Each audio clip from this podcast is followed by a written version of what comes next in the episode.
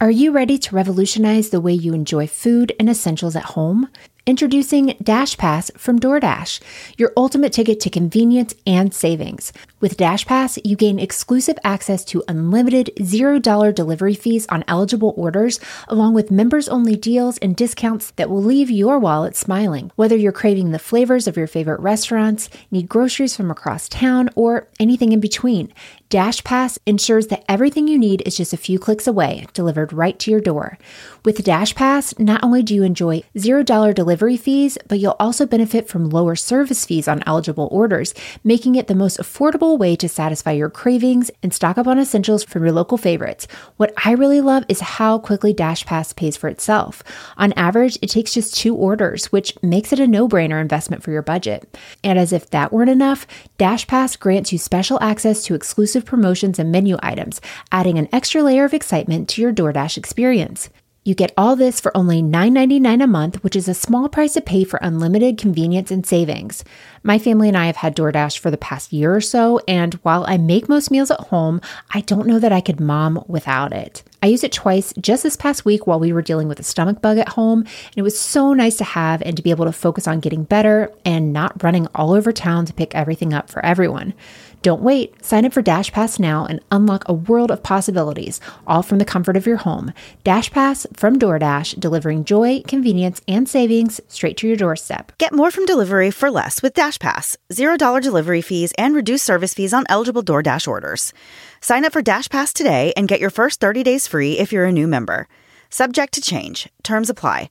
Open the door to $0 delivery fees and savings you can't get anywhere else. Sign up for Dash Pass today only on DoorDash and get your first 30 days free if you're a new member. Subject to change, terms apply.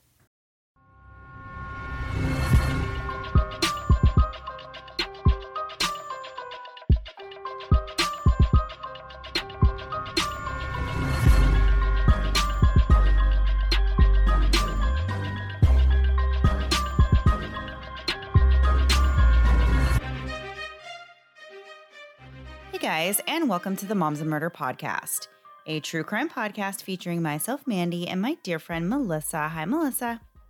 Hi, Mandy. How are you? I'm doing all right. How about you? I'm doing good. I'm doing a new thing where I have my headphones on both ears, and now I'm already feeling it affect my speech pattern. So some, I thought I could do it, and it's only been five seconds. Okay, I feel like myself again. I'm great. How are you? I'm great. It is so weird how that happens though. Whenever you have both of your ears covered, it makes you I feel can't like, do it. Yeah, I don't know. It's very strange. I totally understand what you're saying about that and and does make you feel like you're talking funny, but I assure you that you sound perfectly fine. Thank you. It feels like the thing whenever you eat ice and your tongue gets frozen and it doesn't know how to work. Every time I'm like, I, I can't, I can't speak. I don't know how to do this. And I can't really speak anyway. So, you know, I- it was already a struggle for me. It's still a struggle for me, but I'm back at one ear, one ear headphones, just in case anyone was keeping track. There you go. There you go. All right. So we are in November officially. We are marching towards the holidays, and I'm very excited.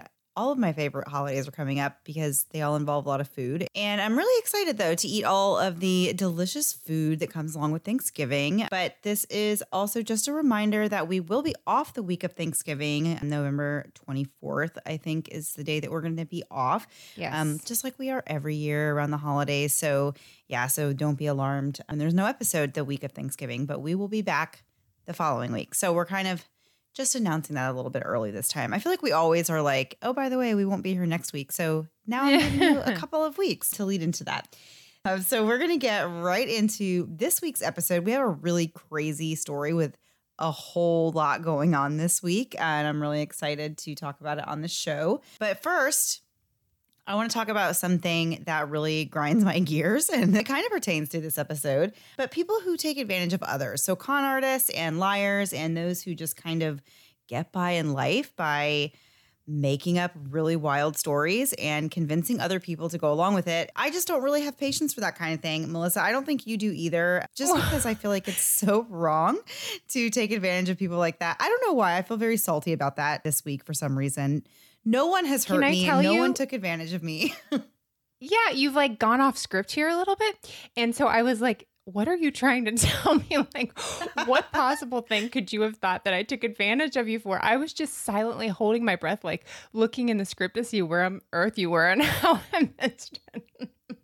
no, no, no. It's not. It's definitely not personal or directed at you. I don't know why. I just was uh, when I was writing up this story, I was like, gosh, I really like this guy. Was just yeah.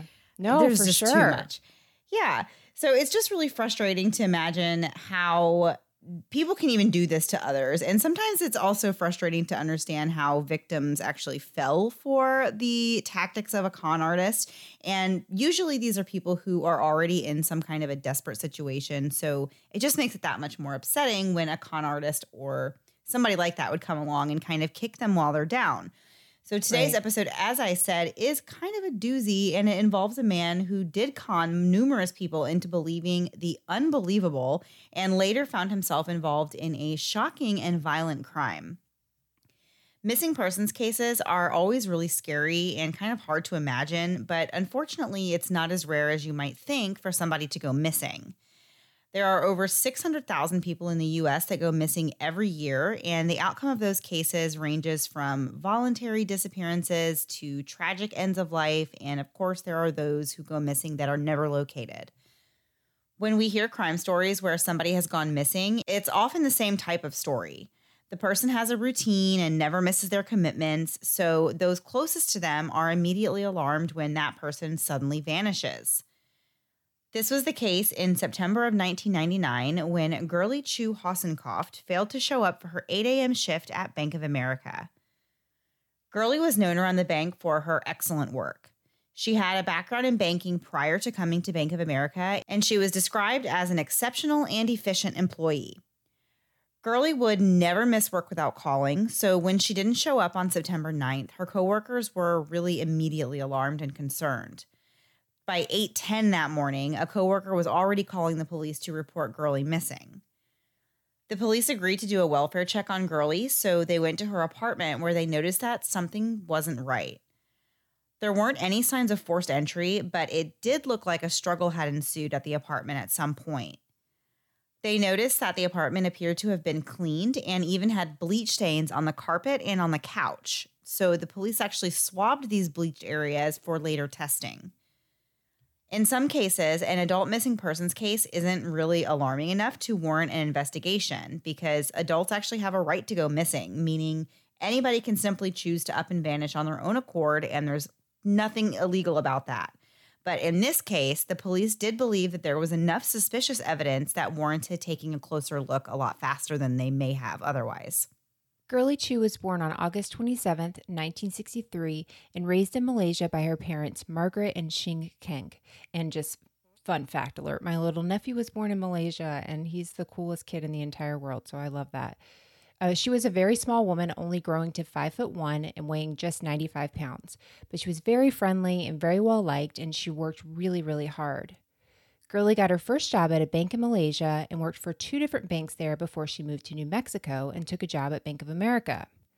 As for how she ended up living in the US, in the early 90s, Girly took a trip to the United States and visited California where she got to visit SeaWorld. While she was at SeaWorld, she met a charming man by the name of Diazien Hossencofft, and there was an instant attraction. When Girly went back to Malaysia, she kept in contact with Diazien, and eventually she moved to the US to be with him. The happy couple got married on January 8, 1993, and they lived in a cute little house in Albuquerque. As the couple settled into their new marriage, talk of having kids came up, and it was learned that Girly was actually unable to have children. The news was devastating to the couple, and it really took a toll on them. But one thing that Girly wasn't aware of at this time was that her new husband had some skeletons in his closet, and he really all around was just not a very nice man. Diazien Hossencofft had only been going by that name for about as long as he'd known Girly. He was born Armand Chavez in Houston, Texas, possibly on March 5, 1965, as best as we can tell. He changed his name to Diazien Hossencofft in 1992, the same year that he met Girly at SeaWorld. So little did Girly know, but her husband had been married several times before and he actually had several children. But lies and secrets were nothing out of the ordinary for Diazien. Diazien was an experienced con artist with an extensive history in scamming people, and his story was so far fetched that it's hard to believe he even got away with it. It all began when he used fake credentials to get accepted into the University of Utah School of Medicine, but he was dismissed when it was found out that he was lying. From there, he began telling people that he was a doctor and that he'd invented an anti aging serum as well as a cure for cancer. As part of this story of his, he also claimed to be a 2,000 year old alien. And I would assume that he was saying that he was alive at this very advanced age because of his own anti aging invention that he was trying to sell to other people. That's a great way to do it, though, to be like, look Right. how great I look. And I'm 2000. I'd buy Right. it. Right? Exactly. So he told people all kinds of stuff about him. He said that he was a CIA scientist, a surgeon, an NSA employee, and many more things. He somehow managed to con hundreds of thousands of dollars from people who believed that he actually had a cure for cancer. In 1995, he even tried to buy a bioreactor from a company in Philadelphia, which he told them that he needed for conducting, quote, cell growth experiments. And he presented himself as a doctor and a scientist, but the company was suspicious of his inquiry and they declined to sell him this equipment. They also alerted the CIA, but that never actually went anywhere. Diazien wasn't arrested or charged with any crime at that time. The same year, he was on a trip in Alberta, Canada, when he met a woman and wooed her by claiming to be a doctor that traveled around with elderly people on trips so that he could look after them while they traveled. So before Diazien left, he exchanged addresses with the woman so that they could continue to communicate by mail. When he returned to New Mexico, he would send the woman letters, and when he went on trips, he would send postcards from all the places that he was allegedly traveling with his patients. Diazien did not tell the woman that he was married to Girly, and he pursued a romantic relationship with her anyway. In April of 1995, the woman went to New Mexico to visit Diazien, and he even brought her to his house where he lived with Girly. But the house at the time that she went there had no signs that there was a woman living there at all. And Diazien said that his bathroom was being remodeled, and he suggested that he and the woman should stay in a hotel while she was there visiting. So they ended up staying in a room together for three days. Later, in June, July, and in November of that year, Diazien actually went back to Canada to visit this woman. The next month, long after Diazien had returned to New Mexico, so this would be in December, the woman learned that she was pregnant, and she found out while she was actually on a trip home to Japan visiting her family. The woman decided to stay abroad and give birth to Diazien's son on August 8th, 1996, in Japan. When the baby was born, or possibly even during the woman's pregnancy, Diazien told her that the child was going to inherit a genetic disorder from him that he said affected all members of his family. He said every single person in his family is affected by this, and this condition would require lifelong medical care. And since Diazien was a doctor, he said that their son should live with him so that he could be taken care of. So the woman is believing what he's saying. She's like, oh my gosh, this is terrible that, you know, your child is going to inherit this, you know, genetic disorder. But I guess she never thought to ask, like, how come no one's taking care of you for the rest of your life since you're a part of your family also? And I was saying that too, but he's a doctor, right? So maybe he could have said, Hey, that was my motivation to become a doctor so I could take care of myself. And you know what I mean? I, I thought the same thing, but like, yeah, I could see how you could convince somebody, like, well, why would I need a doctor? I am a doctor. And, Right. And that, but it is, it's crazy to put this into somebody's head and feed them this kind of nonsense. And it's your kid. You want what's best for your kid. So, man, this is where he really, really loses me. Yeah, yeah, it's just terrible all around. So he actually convinced the woman to meet him in person to discuss everything. And he had her fly from Japan to Mexico when their newborn son was just 24 or 25 days old. They met at a hotel and stayed together with the baby for three days. And during that time, Diazien was slowly convincing the woman to give the baby up and to let him take the baby. He never really fully explained why he needed to care for the baby, but at the end of the three days, Diazien took off with his son. He told the newborn's mother not to contact him and said that he was going to be leaving New Mexico soon. And she never heard from Diazien or saw her baby again. The woman was overcome with grief and guilt over what she'd done, so she decided to stay in Mexico and find work there instead of going back home to Japan. And she later met a retired professor and they got married in 1998. But oh my gosh, it just broke my heart so bad to even hear that Diazien was able to convince her to do that. And she obviously didn't really want to give up the baby. She didn't want to be separated from her son, but he convinced her. And then he took off right. and and just said, Don't bother contacting me. You know, I'm not going to be around. And like, oh my gosh, that's just so heartbreaking and terrifying. And we're just yeah. awful. Oh, yeah, for sure. But back to Diazien and his newborn son and Girly Chew. After Diazien left Mexico with the child and returned home to New Mexico, he obviously had to go home to Girly and give some kind of explanation as to why he now has a baby with him. Remember that Girly was not able to have children, but she and Diazien really wanted kids. So maybe that's why Girly was so accepting of it when Diazien came home with a newborn and said that the child was a Mexican orphan that he'd adopted while he was down there on a business trip. He told Girly that the boy was their son to raise now, and they decided to name him Dimitri. By 1997, 1998, Girly was seeing more of Diazien's personality that she didn't particularly like, and she started speaking with an attorney about divorcing him. By this time, though, he was already dating another woman, and Girly actually confronted her in January of 1998, which actually led this woman to breaking things off with Diazien. This made Diazien extremely angry, and he physically took it out on Girly.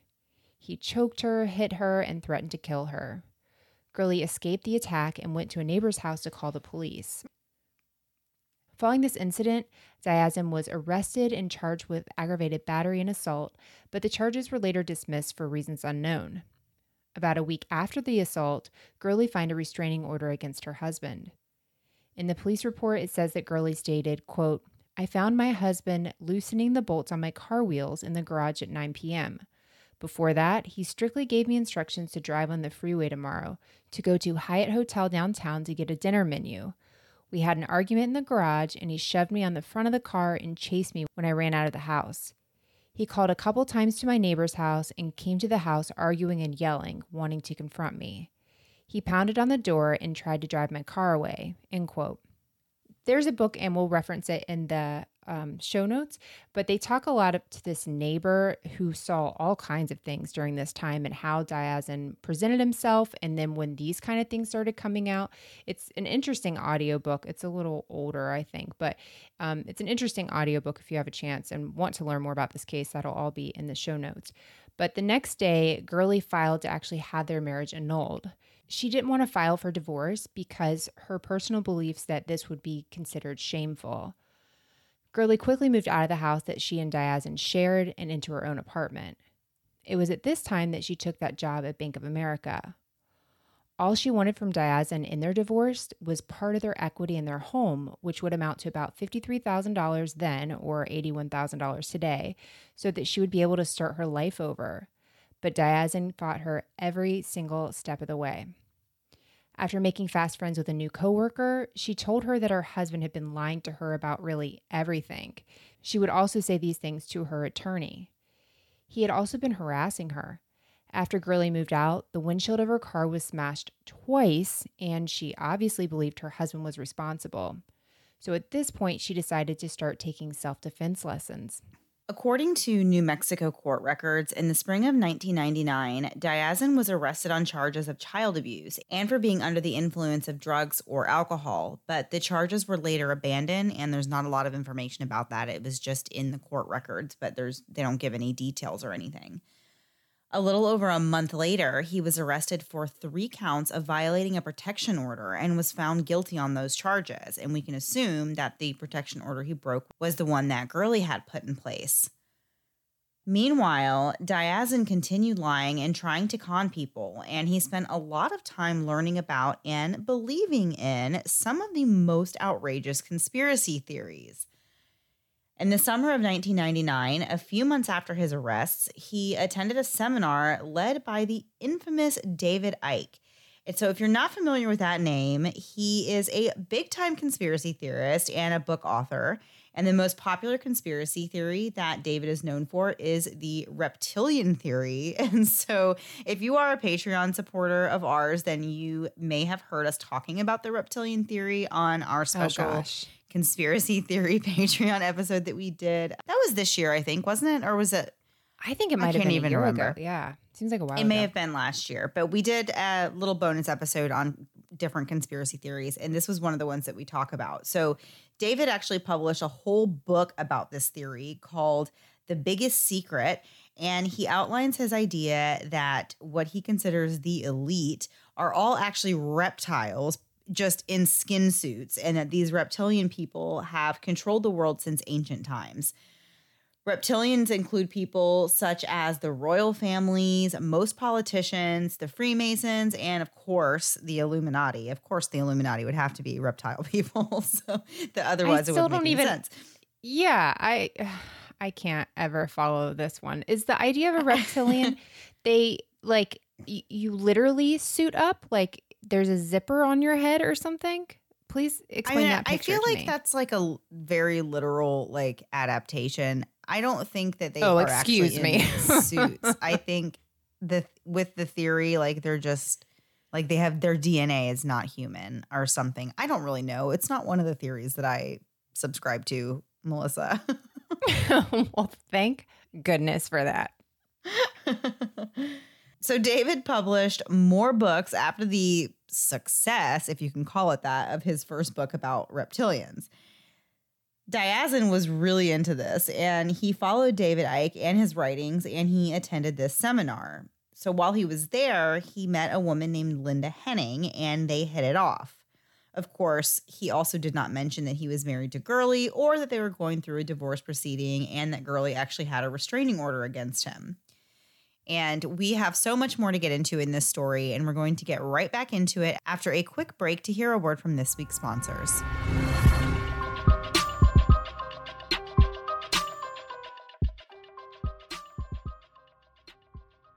Remember when you were a kid and you couldn't wait to grow up, and now you're an adult and left wondering, what on earth was I thinking? The stress of life weighs on us all, whether you're just out there adulting or an elite athlete out there training. Things like muscle pain and muscle tension were not something we bargained for as kids. Yet here we are with kinks in our necks and pulled hamstrings, wondering how we got here. Luckily, now there's relief thanks to Theragun. Theragun is the handheld percussive therapy device that releases your deepest muscle tension by using a scientifically calibrated combination of depth, speed, and power. And now it's even as quiet as an electric toothbrush. Gone are the days of waiting out muscle pain or those days I simply get out of my bed the wrong way, which is something I definitely did a few weeks ago. Because with Theragun, I didn't need to wait it out or hope that somehow my husband had begun taking secret classes to become a massage therapist at night. I just quickly grabbed my Theragun, placed it on my neck, and within moments I was feeling much better and ready to try adulting once again. And the all new Gen 4 Theragun has a proprietary brushless motor that's so quiet you'll even wonder if it's actually on. But as soon as you put it on your muscles, you'll know it is because it easily soothes your aching muscles with Theragun's signature power, amplitude, and effectiveness. Try Theragun for 30 days. There is no substitute for the Theragun Gen 4 with an OLED screen, personalized Theragun app, and the quiet and power you need. Starting at only $199. Go to theragun.com slash mm right now and get your Gen 4 Theragun today. That's theragun.com slash mm. theragun.com slash mm. It's been a while since I've had a baby of my own, and some days I miss it so much. The baby cuddles and baby smiles, but when it comes to diaper rashes, not so much. I remember the first time my oldest had a diaper rash, I was really devastated. Here's this tiny thing totally dependent on me, and now she's fussy and obviously uncomfortable, and I'm supposed to have the answers. Well, with time and treatment, it went away, but what I really wanted was to avoid it altogether. And now, baby butts rejoice. New Huggies Skin Essentials are here, a brand new dermatologist approved line of diapers, wipes, and pull ups training pants, all designed with baby's sensitive skin in mind. The wipes are thick and have zero harsh ingredients for a great, gentle clean. Pull Up Skin Essentials has got your big kid covered too, with a training pant that's ultra soft and breathable to help protect sensitive skin throughout potty training. Whether you're a first time parent or a seasoned pro, make it easy on yourself and your baby with Huggies. Learn more at Huggies.com. Once again, head to Huggies.com to learn more. And now back to the episode. Before the break, we were talking about Diazien and Girly Chew and their strained marriage, and really the bizarre beliefs and con tactics used by Diazien. At this time in the story, Girly had filed for an annulment and a restraining order against her husband. And all this while, he's off at conspiracy seminars and meeting a woman named Linda Henning. At the time the two met, Linda was in her mid 40s. She was originally from California, where she grew up in Los Angeles and had a really pretty normal life until her father left when she was 11 years old. This deeply affected Linda and left her with a lot of emotional trauma and later really contributed to her struggle with men and in relationships. She often became very attached to her boyfriends, and her own mother said that Linda would, quote, believe the moon was made out of cheese if a boy had said it, end quote. But looking at Linda from the outside, you'd really never know a thing about her internal struggles. She was a very caring and compassionate woman who was described as being honorable, intelligent, dynamic, and proud. Her health is something that she took very seriously, and she was really involved in living a very healthy lifestyle. She enjoyed fitness, eating organic, and taking vitamins and supplements.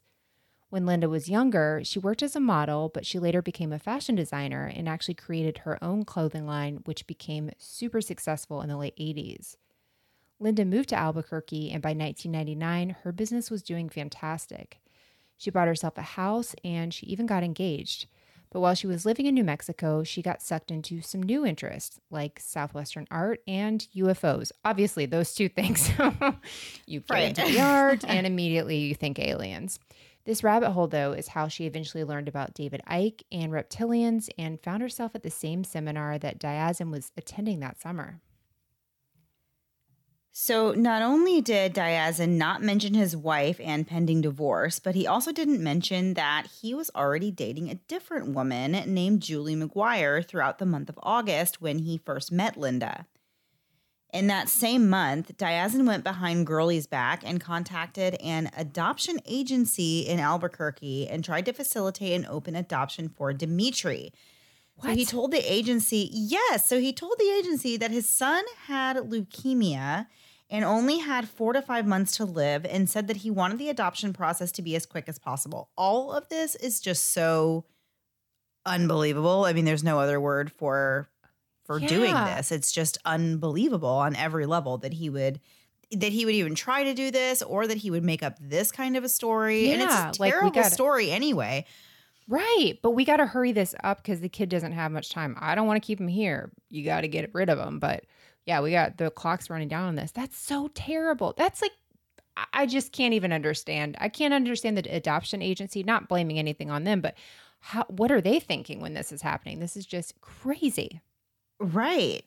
So when Girly found out about this, she was, of course, very upset. This is her son that she's been raising. And she asked if she would be able to keep seeing her adopted son and even paid child support. But her relationship with Diazien was so rocky and downright dangerous that she eventually gave up all rights to Demetrius just so that she could avoid having contact with Diazien.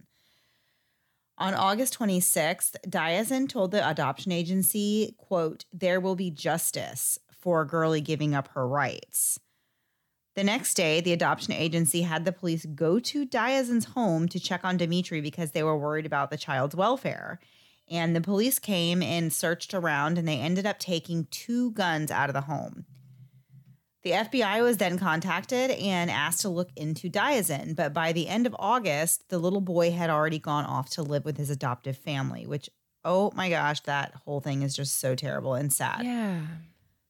I feel like it just is like a double whammy for that little boy because, you know, Diazien already took him away from his mom whenever he was a newborn and just like took off with him. And now, you know, he's on, he's still Oh, really yeah. a young child. And his dad is like, okay, like actually, I just am going to put you up for adoption now to some random family. It's just so senseless, all of it. And like, And my gosh, he, He- could have contacted the mom and been like, actually, this isn't going to work out. Why don't you take him? Just this Yeah, is just terrible all the way around. It's awful. So during all of this, Diazien would regularly rant to, I guess you would call it his girlfriend, Julie McGuire. They had just were only in a relationship for a very hmm. short period of time at this point. But he was always saying things to her about how he was going to, quote, take Girly out or to make her disappear as soon as she signed her rights to Dimitri over. He even claimed that he had already hired somebody to kill Girly and that there were multiple people involved in his plan. He alleged that he would pay everyone in diamonds, and he said that Girly would, quote, never live to see a dime of his money because she was going to come up missing. During the first week of September, right after Dimitri was out of the picture, Diazien evidently asked Linda Henning to marry him, and she started telling people right away that they were going to be getting married the following week. This, of course, was puzzling to Linda's friends and coworkers because Linda was actually engaged at the time that she met Diazien as well. And she actually dumped her fiance within two weeks of meeting Diazien. Linda's fiance, Steven, was apparently really happy for her when he found out about her relationship with Diazien, which I can't even imagine I honestly can't even imagine what was going on there, but he was just like, okay, like if you want to be with this guy, then perfect. Best of luck to you in life. I Yeah. mean, it definitely seems like he didn't have too much of a problem letting her go. Yeah. So little did Steven know that Diazien was not just a typical man. He had convinced Linda that he was a 1,000 year old alien who could give her powers and that he was a doctor with special powers to heal. Linda's ex fiance, Steven, had a lot of medical problems himself. So Linda actually asked him if he would come to New Mexico and let Diazien cure him. Stephen was interested or intrigued rather, and he wanted to see Diazien's credentials. So Linda actually showed him a resume which was full of errors and just overall not very professional. So Stephen ended up hiring a private investigator to look into it. No surprise, the private investigator found that Diazien had no credentials. When Stephen told Linda what he found out, she just refused to believe it. And from that point on, her behavior became pretty unpredictable. She spoke quickly and used bad language, and she talked about the world ending and reptiles and government plots and many more things. And she would rant and rave about these things to her ex fiance, Stephen, through fax and through phone calls. I love the idea of like getting faxes and it's like pizza, like pizza um, flyers, pizza flyer, and then like reptile alien people. Like I just can't imagine a world where those kind of flyers are, or you know, faxes are coming through. That's I just love that idea. Yeah, right. So Linda was completely bought in though to what Diazien was selling. And by this point, he had convinced her to start taking his anti-aging serum and a special colon cleanser. And he promised her that she would become the reptile queen. So not Sure, only sure, is he a 1,000 year old alien and reptiles are, you know, reptile people are real, but now she can become the the reptile queen. So this is what she is thinking she's going to get as long as she sticks by Diazien's side. I have a question though. I mean, I don't like when people lie about their age, and this guy's lying big time. He was 2,000 years old before, and all, all of a sudden he has this new girl, and he's like, actually, I'm a thousand. I'm a thousand. And yeah. wow. That's a lot of age to take off there, buddy. yeah, right. So uh, this part is kind of weird, but I feel like it's very, it just kind of speaks to the relationship that Linda had with Diazien, but it is very bizarre. But Linda would actually talk to her friends and coworkers, and she would describe her intimate times with Diazien to the people around her. And she told them that when they were in the bedroom, they transformed into cat like people with this very high energy. So at first I was like, oh, well, she was just making a metaphor. No, no, no. Then she even showed one of her friends where she had fangs that would grow out of her mouth when her and Diazien were having intimate actions together. And so I just thought it was so bizarre. She's like, "Here, look at my my lips where the fangs grow out whenever I am having sex with my boyfriend." Like this is just the strangest um strange, just the strangest.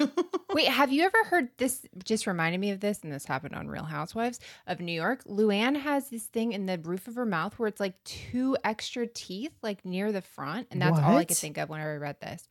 what? Yeah, and she like had Sonja put her finger in her mouth and was like, "Feel this," and it's like two little. I don't know if it's baby teeth, something like in the roof of her mouth, Mandy. It. I've Oh never gosh, heard of it since then. But that's all I could think was like maybe maybe it was just a thing she was born with and not actual cat fangs that came out. I can't accept that answer at all. I'd Uh, rather no, go with the I know, no. teeth. Right. So Linda's coworkers, they did ask her, they had a lot of questions. I'm sure they had a lot of questions. Yeah. But um, they were they were also really confused about how she was planning on getting married to Diazien when he was already married to somebody else. And Linda told them that that would be taken care of in the next week. And as we know, Girly did go missing that next week. It was September 9th, 1999, when Girly was last seen alive when she was leaving work that night. The next morning, though, she didn't show up for her shift and the police were called in to investigate. As we mentioned in the beginning of the episode, Girly's apartment showed signs of a struggle and possibly a cleanup of some kind, with bleach stains on the carpet and on the couch. Police also found evidence of deer, rabbit, and cat hair and feathers in Girly's carpet. All of these items are used for tying flies for fly fishing, which is actually an important fact that we'll come back to a little later. Okay, do you know anything about fly fishing? I know that I wouldn't want to do it, and you wear cool overalls and you stand in the water, and I don't think you use bait. That's all I got. I don't know anything about it, but I was so confused about using animal hair to tie the flies. I I still I need to go Google it and find out exactly how that works because I'm sure Yeah. the image I have in my head is like way off of what You're actually, thinking like, a what the hairball, like a cat actually hairball. Is. I'm thinking of somebody like stringing together actual strands of like rabbit hair and then like tying a fly to the end of it. But like, I'm sure that is Oh. not. well, I don't think flies are involved though. Wait. are Oh. No, I don't think flies oh, are fly- no. I don't think they are. Oh, They're not like real. They're not like out. flies. I thought it was the uh, idea of how you fling it back and forth. I didn't think it was a fly that would be on the thing. Wow. No, just I don't know. Maybe educational. One of us is really wrong, and the other one is probably only a little right. right. At most. I'm going to have to look that up though, because I really truly do not know. So there's also this steam cleaner that's believed to have been used to clean the carpet in Girly's apartment that also was found to have deer hair in it. In addition, police found four small blood stains and took samples. They also collected a human hair from the carpet, as well as some cat hair and some art sand and glitter. These items were all taken into evidence for testing. Later on September 10th, a highway worker found a pair of pink and orange shorts, a green and white blouse, and green underwear along the highway of Albuquerque. The clothing items were splattered with blood and wrapped in a blood-stained gray tarp, which was wrapped in duct tape. Attached to the tape was a single human hair, which was saved for testing. The tarp also had rabbit hair, cat hair, and feathers on it. Further investigation revealed a purse that was found on a street nearby that contained Girly's ID. The bloodstained clothing wrapped in the tarp were also confirmed to be Girly's clothes. On September 12, 1999, police spoke with Linda Henning and asked her if she knew where Diazien was. They had already gone to his house at this point, but it was empty. Linda said that she had no idea where he was and doubted she'd ever see him again. She told police that she had never met his wife, Girly, and two weeks later, she testified to a grand jury that she had never met Girly and had never even been in her apartment. She also told the jury that she'd never given Diazien a blood sample, which is actually relevant because it was later discovered that two of the four small blood stains in Girly's apartment actually turned out to have come from Linda. It was also later confirmed that the hair from Girly's carpet, as well as the hair on the tape wrapped around the tarp, also belonged to Linda. When police found DNA evidence linking Linda to Girly Chew's disappearance, they issued a search warrant for her house. They found a shotgun, a 22 caliber Beretta, and a Japanese ninja sword in the ceiling of her garage with human blood on it. The blood couldn't be identified, but receipts showed that Diazien bought the sword on the same day that Girly went missing. The police continued to investigate. They found out that Linda and Girly had met more than once. Linda actually banked at Bank of America and had been in the bank location where Girly worked and even had her as a teller at least as many as three times. And the most recent was on September the 3rd, which was just days before Girly was last seen. On September 21st, officers found Diazien in Charleston, South Carolina. He'd actually been shacking up with a woman named Cheryl Culp, who he met in Albuquerque on the morning of September 10th, which was the same morning that Girly was reported missing.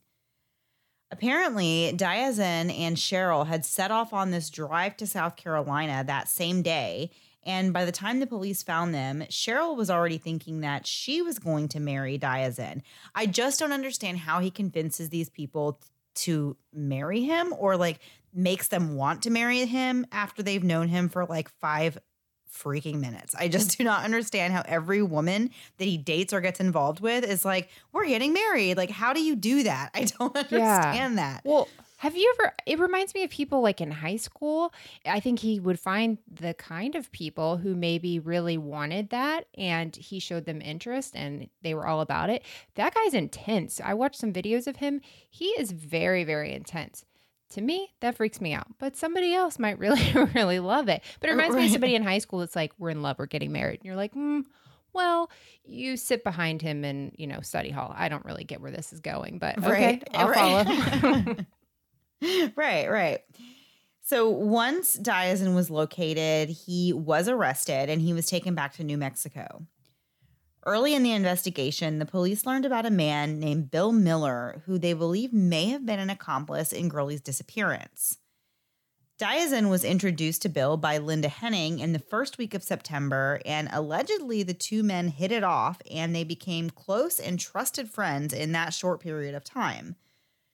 Investigators learned that Diazien allegedly hired Bill to dispose of Girly's body.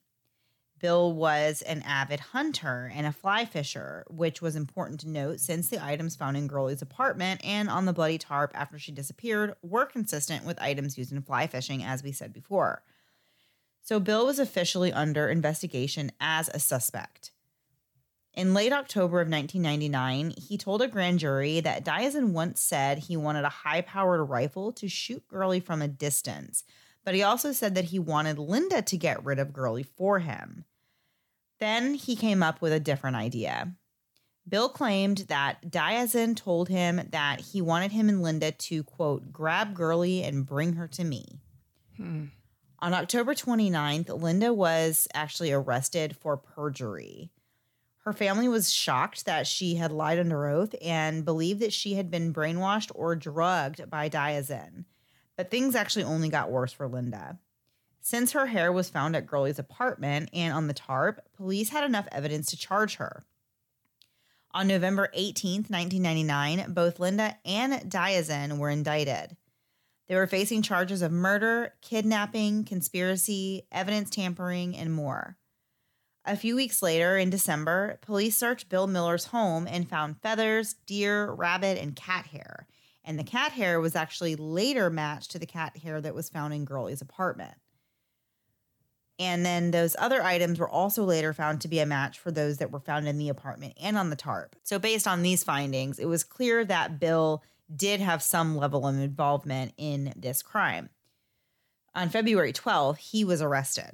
Following his arrest, Bill disposed of a notebook, and while he was in the interrogation room, he was left sitting by himself, and the officers watched on camera as he destroyed some business cards. So, one of them he ripped up and stuck in his shoe, and then the other business card he had with him, he put in his mouth and started chewing. He was trying to eat it.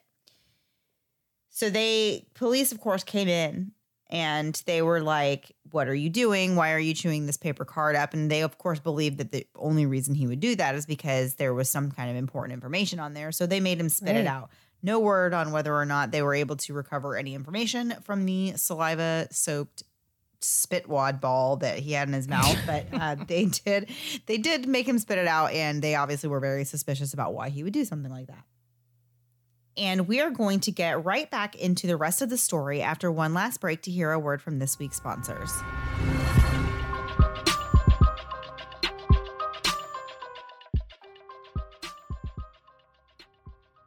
Sometimes life can feel a little out of control, and when that happens, it's nice to have something out there that you feel like you can control. For me, I'm looking to control my eating habits. When I'm nervous or anxious, all I really want to do is stuff my face with cheese and lemon heads. But this year, I'm trying to make better choices, like reaching for an apple instead of a party sized bag of Doritos, which is why I love Noom. Noom is a habit changing solution that helps users like me learn to develop a new relationship with food through their personalized courses. For me, so much of making better decisions is actually breaking bad habits and creating new and healthy ones, and Noom helps me do just that. What I love about Noom is that it doesn't tell me what to do or what not to do. Instead, it teaches me how to pull from my own knowledge I learn along the way to make better decisions for myself. And with one of the biggest and most accurate food databases out there, you can track your meal habits, visualize portion sizes, and even see calorie density at a glance. Over the past few months, I've really made my health a priority, and when I'm taking better care of my body, it's amazing how much better I feel overall. For me, there's no magic number on the scale. I just really want to be the best me I can for myself and my family. And having the Noom community as well as the Noom personally assigned goal specialist, I feel like I can take on today whatever life throws at me. Sign up for your trial today at Noom, N-O-O-M dot com slash moms. What do you have to lose? Visit noom.com slash moms to start your trial today. That's N-O-O-M dot com slash moms. Are you ready to revolutionize the way you enjoy food and essentials at home? Introducing Dash Pass from DoorDash, your ultimate ticket to convenience and savings. With Dash Pass, you gain exclusive access to unlimited $0 delivery fees on eligible orders, along with members only deals and discounts that will leave your wallet smiling. Whether you're craving the flavors of your favorite restaurants, need groceries from across town, or anything in between, Dash Pass ensures that everything you need is just a few clicks away, delivered right to your door. With Dash Pass, not only do you enjoy $0 delivery fees, but you'll also benefit from lower service fees on eligible orders, making it the most affordable way to satisfy your cravings and stock up on essentials from your local favorites. What I really love is how quickly Dash Pass pays for itself. On average, it takes just two orders, which makes it a no brainer investment for your budget. And as if that weren't enough, Dash Pass grants you special access to exclusive promotions and menu items, adding an extra layer of excitement to your DoorDash experience. You get all this for only $9.99 a month, which is a small price to pay for unlimited convenience and savings.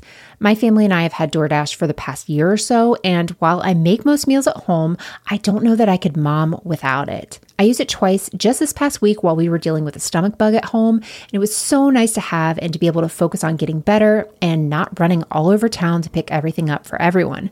Don't wait. Sign up for Dash Pass now and unlock a world of possibilities, all from the comfort of your home.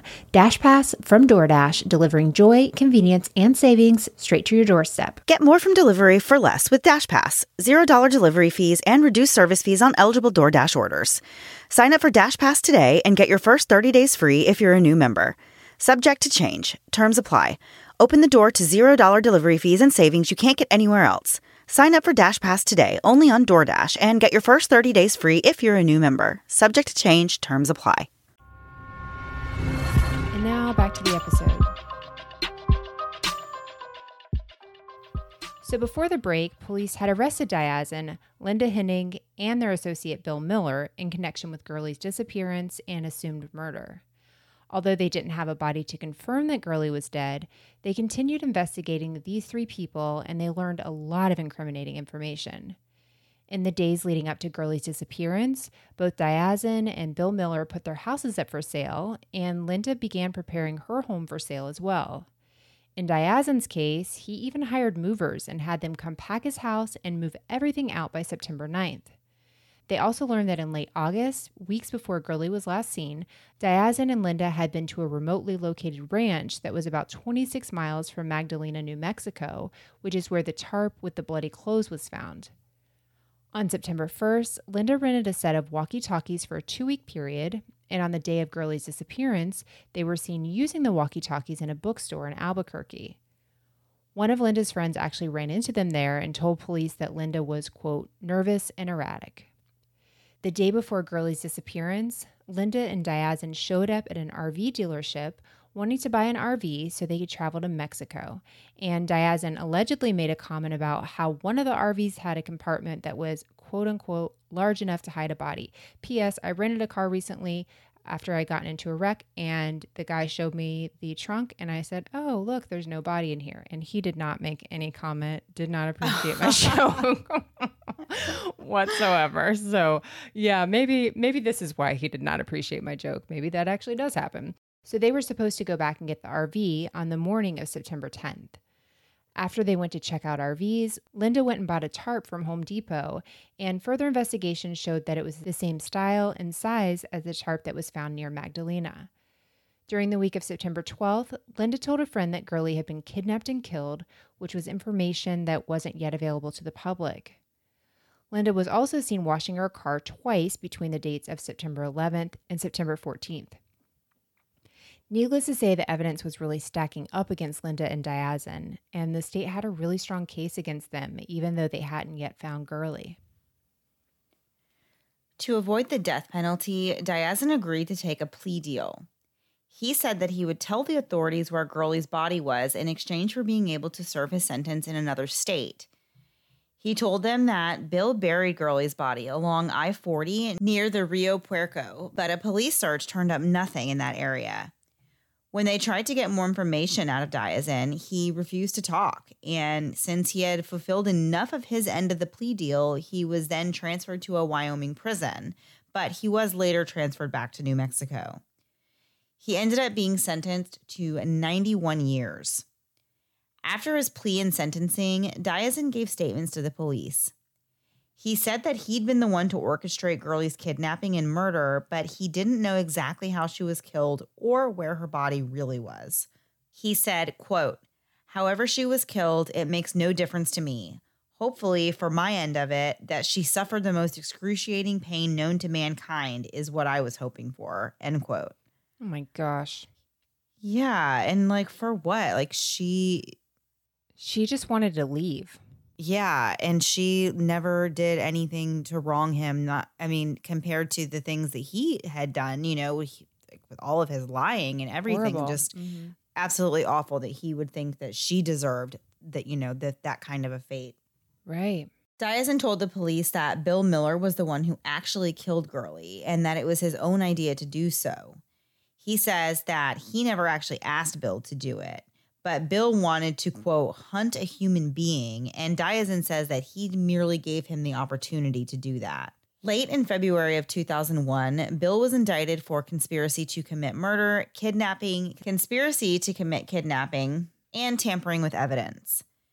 He hired an attorney who tried to claim that multiple people involved had actually fabricated the evidence and then presented it to a grand jury. One example of this was that Bill's attorney alleged that the forensic scientist who testified didn't explain to the grand jury that the human hair on the tarp couldn't have been Bill's, but it could have been Linda's. And this is something because okay, so that doesn't sound like such a big miss misstep, you know, to say like, oh, that well, they just didn't clarify like that it couldn't have been Bill's. But it you see this a lot in legal cases where those little kind of details do come back and cause a problem later, and they can end up either somebody will use something as a loophole to get out of you know something Right. but I feel like you hear about that a lot where it's like just the slightest mix up of words or, you know, just not ex- getting every little detail just right. It can put your case in jeopardy. Another hearing was actually held in May of 2002, but with a new grand jury. They indicted Bill for tampering with evidence, but not for kidnapping, conspiracy, or murder, which led to the prosecution dropping those charges. In 2003, Bill pleaded no contest to three counts of attempted evidence tampering, and this was from destroying those business cards during his questioning earlier in the investigation. And he was sentenced to just 10 months of probation. Wow. The prosecution dropped the other tampering charges because Bill had pleaded no contest. In October of 2002, it was time for Linda's trial. During her time in prison while she was awaiting trial, Linda said several things about Girly's murder. The most disturbing thing was that she told four people that she had, quote unquote, consumed the flesh of Girly and that her body would never be found. Prosecutors in the case believed that Linda and Diazien may have consumed some of Girly's blood during a ritual, but he didn't believe that they consumed her entire body. Linda was facing the death penalty if she was found guilty. She was actually the first woman in New Mexico to face the death penalty. Her trial began on October 1st, 2002. The prosecution's case was purely based on the forensic evidence that showed that Linda was connected to the crime. For her defense, they relied heavily on testimony from Diazien. And boy, oh boy, did Diazien have a lot to say in court. He asserted that he was a reptilian shapeshifter, of course, who could be in two places at once. That's something that I didn't know they could do. That's that's right. a perk of being a reptile reptilian, I guess. So he claimed that Linda wasn't involved in the murder and that he had done it all himself. He said that Girly made a conscious decision to begin divorce proceedings and to take his son from him. And so he made the choice to take her life. He said, quote, it is as quick and simple as that, end quote. According to Diazien, he and Bill were preparing for a battle with the aliens that would soon usher in the New World Order, and he said that he let Bill murder Girly for practice. Oh my gosh. So Diazien went to Girly's apartment on September 9th after the killing and tried to start cleaning up the scene. He claimed that he had vials of people's blood that he had taken for scientific research and that he was originally going to scatter the blood all around to confuse the investigators. But then the vial broke in his pocket, so he decided to use Linda's blood. And this was really just an attempt to explain away how Linda's blood got in Girly's apartment if she wasn't actually involved. Diazien claimed to have not been present when Girly was killed. He said that he told Bill that he didn't want to know how or where it happened, which makes no sense because you've already said you want this lady dead. You can't wait for her to be dead. She deserves to die, and you don't want to know what happened. But I don't believe that for one second. Right. So, his role in the crime, according to himself, was that he organized the kidnapping and agreed to clean up evidence. Both Linda and the other woman that Diazien met and went to North Carolina with told police they had no idea about the kidnapping or the murder.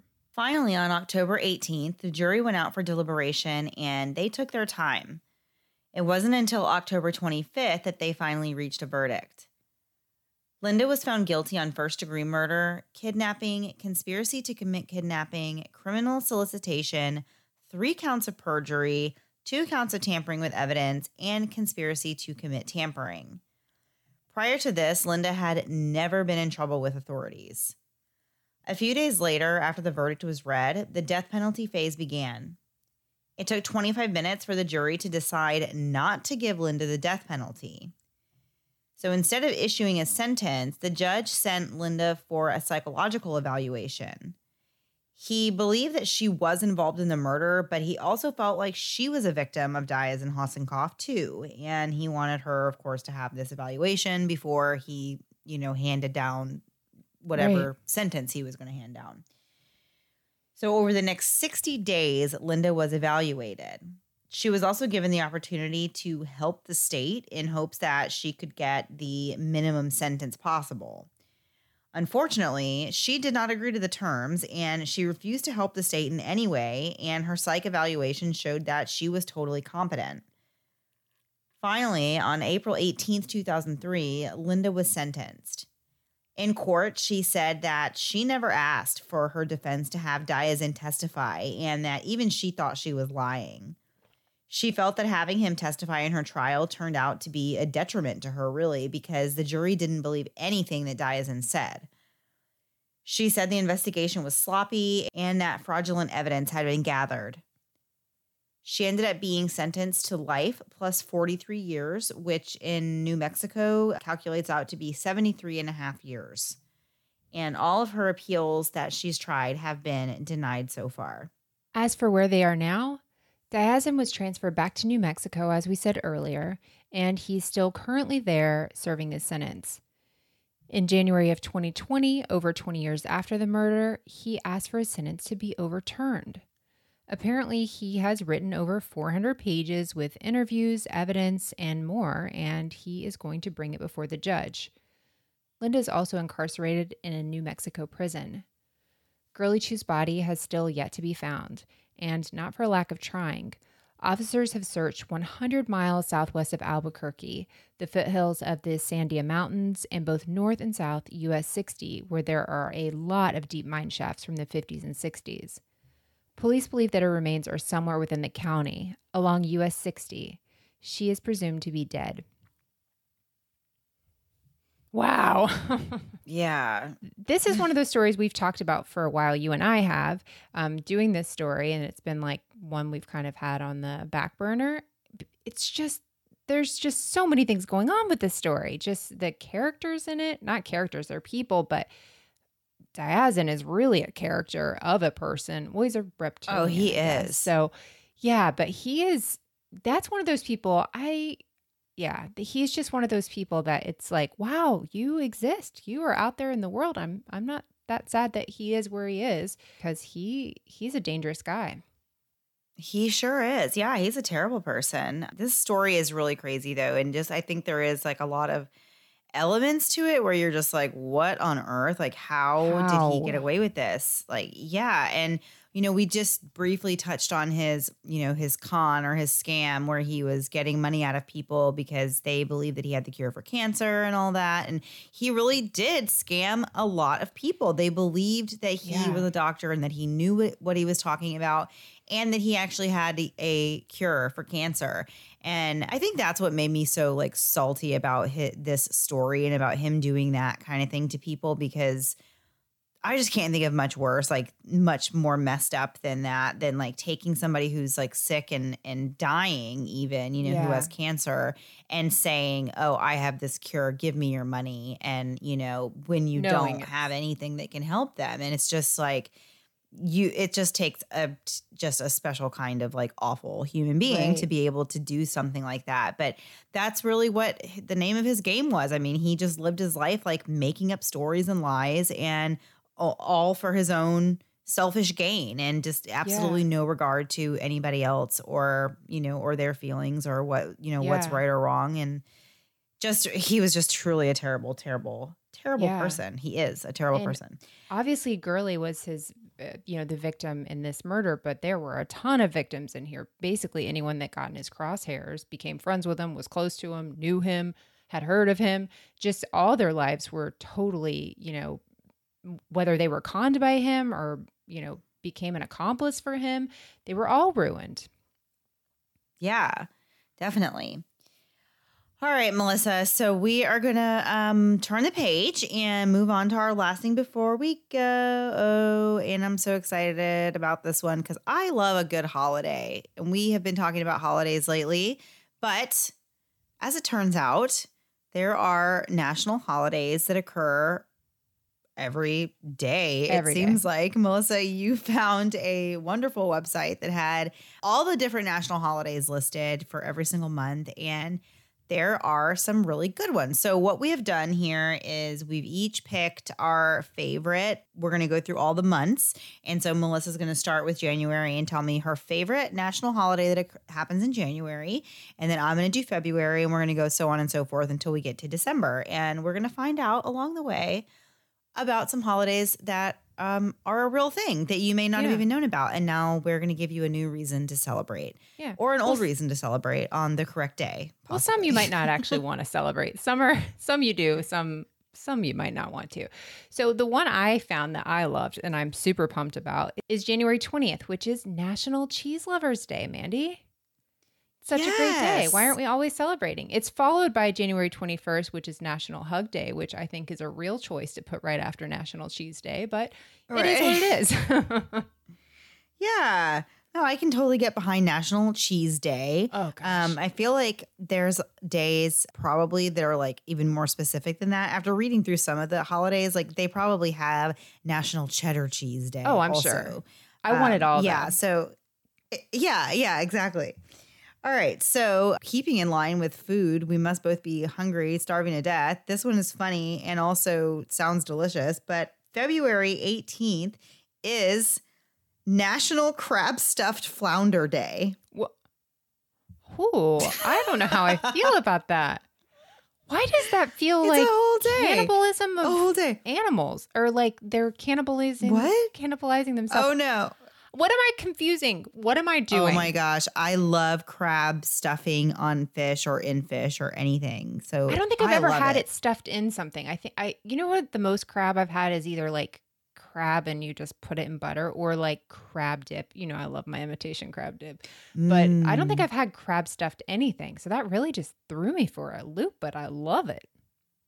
Yes, I know. I'm very excited about that. I'm gonna definitely, and I love crab, so I'm definitely gonna have to check that one out. Definitely celebrate that one. So mine, uh, my next one is March fifteenth, which is National Everything You Think Is Wrong Day. But don't worry because the following day, March 16th, is National Everything You Do Is Right Right Day. So you start off bad Oh, and it gets a little bit better. Yeah. So I don't those are I love I love the idea of some of these. Like how how did this happen? How exactly did this but I happen? love everything you think is wrong day because that's like every single day of my life. That's I'm so Twitter. happy that they have a day. Like, yeah. Yeah. Okay, so if you're the kind of person who's looking always for an excuse to get out of doing chores around the house, now you don't have to look for an excuse. You just have to wait for April 7th to roll around because that is National No Housework Day. oh, I like it. In case could you need a special day. Yeah. I mean, I mean, I, live celebrate life that like every day is April 7th. I know. I know. I could throw that in a few days a week. I'd be fine with that. How about days that end in Y? Can we just make that the national holiday? right, I'm right, right. Okay, so May 20th is National Be a Millionaire Day. And I just love that Oh. this isn't like National Millionaires Day. It's like National Be a Millionaire Day. Like just today, I'm just going to be like, I'm either living like a millionaire or like play the lotto that day. I can't quite figure it out, but I love it. Oh, I love that too. Okay, so I oh oh yeah, this one's great. So June is the next one up, and I chose this one because we are from Florida, and I just thought it was very sweet, and I did not know that it existed. June twenty seventh is actually National Orange Blossom Day. Oh, and Oh, I don't know what that means exactly, but I am a big fan of the orange blossom. And Yes. I love orange blossom honey and other things that are made with orange blossom. It's a big thing here because we have orange groves and orange trees. So We orange so little. blossoms, there's a whole this. day. Yeah. Yes. And it's in June. Orange Blossom Day, June 27th. Nice. So my next one is July 23rd, and this is Gorgeous Grandma Day. So imagine being a grandma and not getting a card on that day. That's gonna hurt. That's gonna hurt Right. a lot. Right. All right, so my best and favorite selection from the month of August should not be a surprise to anyone. Um, I chose National Dog Day is in August. Aw. It's on August 26th, and there was a lot of good ones in August. I didn't write them all down or even make a note of them, but I remember there being multiple ones in August that I had a hard time picking. And then I saw National Dog Day, and I was like, oh, that's obviously my That's favorite. we all know yeah. that. that jumped out Yeah. for you, right? Okay, my next one is September 12th, and that one is National Report Medicare Fraud Day, which I just love the idea of somebody being like, I need to I need to report a fraud. And they're like, Well, what day is it? September 1st. Well, you, you're gonna need to wait. You're gonna need to wait every day. Right. Like, September 4th, September- so September 12th, somebody just like busting out, like, I have so much fraud to report. Just such an exciting day for them. So I don't get it, but I love it. Or just maybe you like would you would you would ordinarily just let it slide under the rug but Yeah. then on, on that day they're bringing awareness to the fact that you you should report these things Yeah. Or what if like you had a maybe that makes more sense because I'm like, what if you scheduled a colonoscopy that day? Now you have to wait till next year to report fraud? That seems really risky. okay all right. So next month up is october. Of course we just passed october and i did not choose halloween because that would be very very boring. October's got a lot of great ones and a lot of them i feel like are very um, spooky season related. Like there's national apple day there's candy apple day there's candy corn day. All those are in october and of course we have halloween. However the most I feel like this is very offensive that this is even a thing. The most offensive one happens on October 19th, and it is National Clean Your Virtual Desktop Day, which I just find very funny because I don't even clean my real desktop, let alone my virtual desktop. So they have a whole day dedicated, though, to remind you to clean your virtual desktop. Melissa, do you do that? Is that something you do? Do you go in your computer and just like clean up your Oh, my husband makes me do it all your- the time. your virtual desktop? Yes, because my he's always like, Your computer's run I'll be like, Oh, I feel like my computer's running slow. He's like, Well, let me see your desktop. Like the um what Nick Burns, your company computer guy from SNL, he's always like, "Let me see your Oh, yeah. desktop," and I just have like screenshots I've taken of memes and stuff. He's like, "You have to take this stuff off your desktop." So it's like every Friday is National, or in my house, Oh. clean your desktop day. I do it a lot because for that very reason. But I keep like our episodes on here and then post them, so I I have to keep it somewhat organized. But the rest of my life is a, a shame, and I don't know what's going on in my other folders. My desktop, it's pretty clean. It's pretty clean. Yeah. There you go. Yeah. So now we're in November, and I'm going to start with a negative one, but I'm going to turn it into a positive. So, November 21st, and this is a real holiday, and you know it pisses me off. This is uh, National Kick a Ginger Day, like Kick a Redhead Day. No. Yes. What? I know it's a real thing, and I mean I don't think like people terrible. literally celebrate it, but my husband participate. me. Yeah. Yeah, yeah, I participate. I kick two of the members of my family constantly. but then today, November 5th, is National Redhead Appreciation Day. So that forget about November 21st, but November 5th, hug a redhead or, you know, tolerate them. How Do whatever you have to how nice of them to like put those in the same month. I know. I feel like you should kick them first and then appreciate them because I feel like if you say you appreciate them, nobody's going to believe you if you now you're kicking them. So, yeah. Love a redhead. Hug a redhead something. Right. I don't know. Go ahead. All right. So the last month of the year, December, there is so much to love about December. And of course, a lot of holidays that would be too easy. However, I found out that one of the greatest days of the year is also in December. And it is not Christmas, it is not New Year's, and it is not even my birthday. It is December 30th, which is National Bacon Day. Yay. That's a good day. yeah, December 30th. I can get down with eating bacon literally all day on December I 30th. know. That sounds wonderful. I feel like it should be January 1st, like just to set your priorities for the year. Be like, this Right, is what I'm right. doing. This is what I'm doing. I love that though. That was fun. yeah. So those are some fun little holidays. As I said, there are like multiple national holidays like every single day of the year. So it's very hard to pick your favorites because honestly, I didn't realize, but there's something to celebrate every single day. Apparently, whether it's cheddar cheese or whether it's stuffed flounder, I mean, there's literally a day for everything. So don't give up hope. If we didn't say your favorite holiday, there's just a lot to choose from. there is, there is. Um, so before we go, well, two things. I decided to Google the fly fishing thing, and you were right, and it is. They do put a fly on it. You have to figure out what the f- trout like and stuff, but it's a real fly. Didn't know that. So wanted to make Oh. sure. Yeah. So good job on that. I thought it was the flicking of the wrist, but so points for you, zero points for me. I I'm in negative points at this point. But anyway, so before you write us, we've cleared it up. And lastly, uh, we're going to be playing the promo for Morbidology, and it's hosted by Emily. And she's so smart and has such a great show. And she's a writer and like has published books. She's just really, really good at all things podcasting and writing. And she also has another show called The Shattered Window that's coming out. We're not playing that promo, but check out the promo for Morbidology and find her on social media. She's really great. You guys will love her. And uh, we'll be back next week, Mandy. Oh, I'm I'm not trying to take your spot. Go ahead. You do your thing. no, yeah, we will see you guys back next week. Same time, same place, new story. Have a great week. Bye.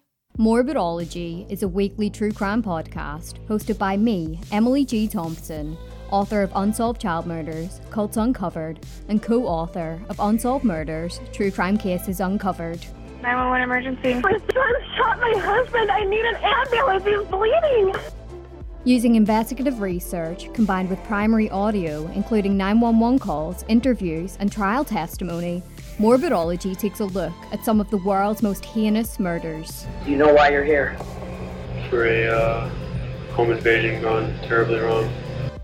Listen to Morbidology today on Apple Podcasts, Spotify, Stitcher, or wherever else you're listening.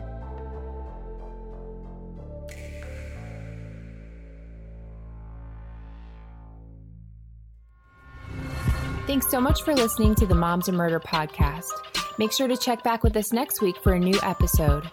You can also find us at momsandmurder.com where you can connect with us via social media. Please make sure you subscribe and give us five stars because giving us four stars would be a crime. Thanks so much.